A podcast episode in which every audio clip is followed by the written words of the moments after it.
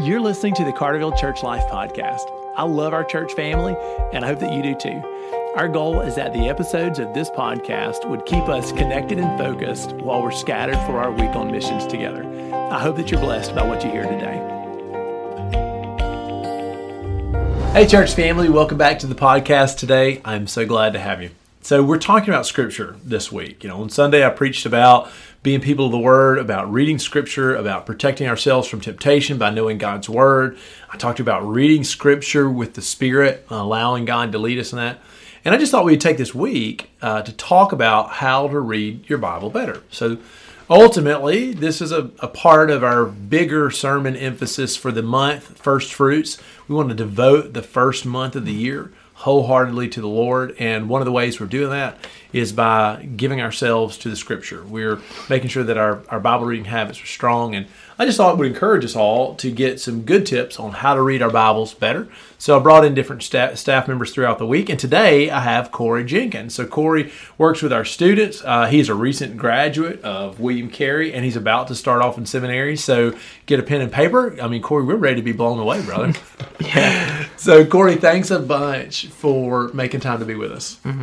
All right, what's your so what's your big tip for today? I think you you brought one big idea mm-hmm. that's going to help our church family read their Bibles better. So what's your what's your big tip for today? Yeah, so I would say anywhere that we are reading Scripture, um, specifically in the Old Testament, recognize the continuity of Scripture, and what I mean by that is the story of Scripture is about our God, um, about His gospel and his son coming to the cross and dying for us. So I hear people talk about, you know, the, the Bible as one big story. Or I mean the, the 10 cent yeah. word is the meta narrative, right? The, the yeah. big narrative or the big story.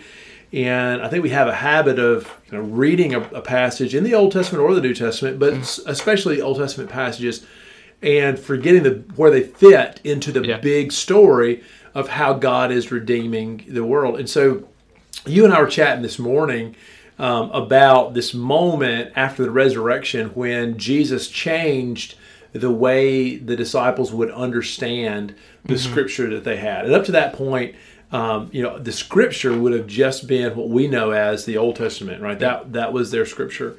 And so this is a moment in the end of Luke's gospel uh, Jesus, he's died on the cross. He's been resurrected from the grave. He's beginning to appear to the disciples. In this episode, he's he's on a journey. He's walking with some of them. They don't know yeah. that it's Jesus. Like he's hidden himself from them somehow, mm-hmm. and they're dialoguing about the scripture. Why don't you pick up there and show yeah. us what you're thinking about, Corey? Yeah. So they're very disheartened about, you know, Jesus um, not being in the tomb, or um, so he Jesus, he's talking with him, you know, they're dialoguing. So then he says in verse 25 of Luke 24, he says, And Jesus said to them, O foolish ones, and slow of heart to believe all that the prophets have spoken. Was it not necessary that the Christ should suffer these things and enter into his glory? And beginning with Moses and all the prophets, he interpreted to them in all the scriptures the things concerning himself, Jesus. So it's this idea that as they don't recognize apparently that he is Jesus, he is the resurrected Savior. Um, that he goes to all of their scriptures, which was the Old Testament, back yeah, and to let them see. Yeah, so it's, it's almost like to me for them when they when when Jesus died on the cross, there were a lot of people in the group that thought, well, I guess he wasn't the. I mean, the Messiah surely yeah. is not going to suffer and die. Mm-hmm. And yet Jesus can take out the Old Testament narrative and show them through the books of Moses, you know, Genesis, yep. Exodus, Leviticus, Numbers, Deuteronomy, all the prophets, you know, mm-hmm. which they would even consider, you know, like the books of Samuel and Kings and, yep. you know, Joshua to be, you know, former prophets. Um, so in Moses and all the prophets, he can show that the Messiah was always supposed to suffer to redeem the people. Mm-hmm. That's powerful to me. Yeah. So, Corey, um, if Jesus can tell the disciples that uh, hey, you you didn't know the big story of the Bible correctly yeah. if you don't think the Messiah was supposed to suffer. And he tells them all of this was about me. So now we you know we open our Old Testament going, oh wait a minute, okay, yeah. So I got to keep the big picture in mind that Jesus is going to die to redeem the world. He's going to be raised to give us eternal life. So now I'm reading the Old Testament with that lens. Mm-hmm. Um, give me an example of how that impacts uh, just one passage from the Old Testament for you. Yeah. So, for example, there's many, but this is probably, in my opinion, like one of the most obvious ones that we can see the gospel and Jesus at work. Uh, it's Genesis 22, um, Abraham and Isaac. You know, God's calling Abraham to sacrifice his son. Radical idea, right?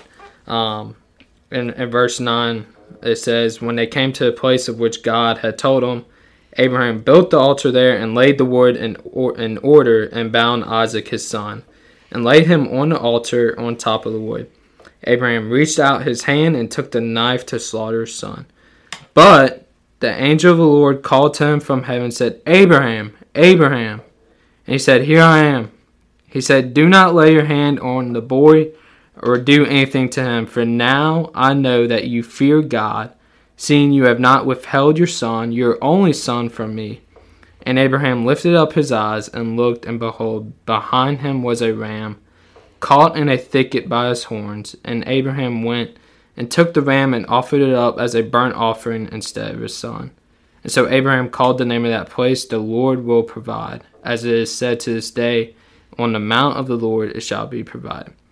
So, you know, this idea that we see the continuity of Scripture, especially in the Old Testament, um, we have to be careful though, because when we automatically just kind of erase Abraham's story and just say go straight to the gospel in it, we don't get to understand Abraham's story and what God's doing in that. Um, so really, there's this original truth to Abraham and the intended audience in the Old Testament, man, that God calls Abraham to radical obedience um, in such a way that he says, I want you to lay down and offer your only son that I have given you um, for me as a burnt offering.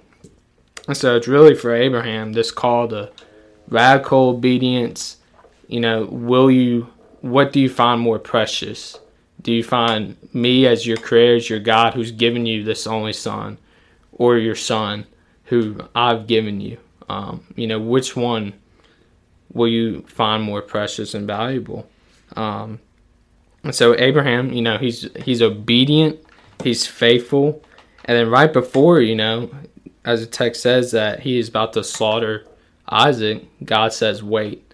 And so in this moment that we kind of see, you know, Abraham's obedience, but when you see the continuity of Scripture, you're reminded, you know, when we read the New Testament of Jesus' radical obedience. Um, and it's this idea that, you know, God provides a ram in the place of Isaac um, as an offering for him. And that, you know, Abraham calls it the Lord will provide. Yeah.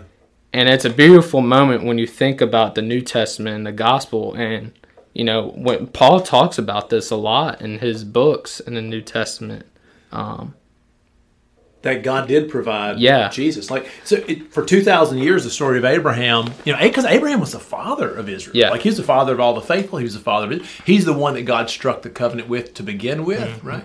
So for 2000 years you got that story of Abraham and people did not know that, you know, from the foundation of the world, God knew mm-hmm. how he would redeem humanity. Yeah. And so it's almost like what he what he called Abraham into that radical obedience, but then he offered a substitute in place of Isaac.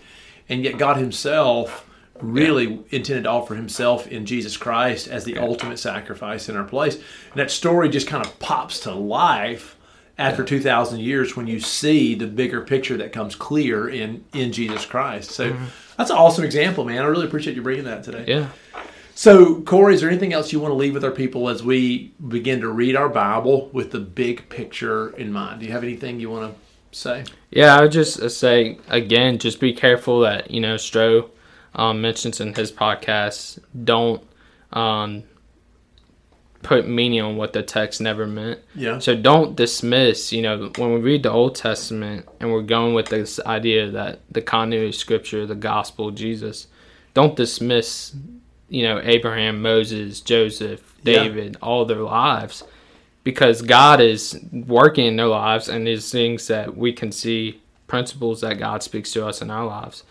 But really, there's also don't forget the beauty of the gospel that's mm. foreshadowed. Well, and it's when you scoot back and look at the entire Bible from from Adam to to the new creation yeah. in the Book of Revelation you do get to see the gospel in its big and glorious picture about a broken creation being brought to its total redemption because mm-hmm. God Himself was willing to be our sacrifice, that Jesus died on a cross and was raised to defeat death, to defeat sin, and to give us eternal life where we can live and delight in His commandments, we can live in His character, and we can love each other the way that we, we were designed to. Uh, and you can see that throughout the, the whole scripture um, in bits and pieces, some moments more clearly than others, but reading with the big picture in mind, fantastic advice. So thanks a lot, Corey, for bringing that, man. We appreciate that. All right, church family, God bless you. Read your Bible better. Let's keep the big picture in mind as we share the scripture. If Corey's tips were useful to you, you may want to text this episode of the podcast to some friends so they can listen, especially if you have families uh, in student ministry. I bet those families would be really interested in this tip, and especially because it came uh, from Corey. So thanks a lot for sharing today. Church family, God bless you. Let's be people of the Word.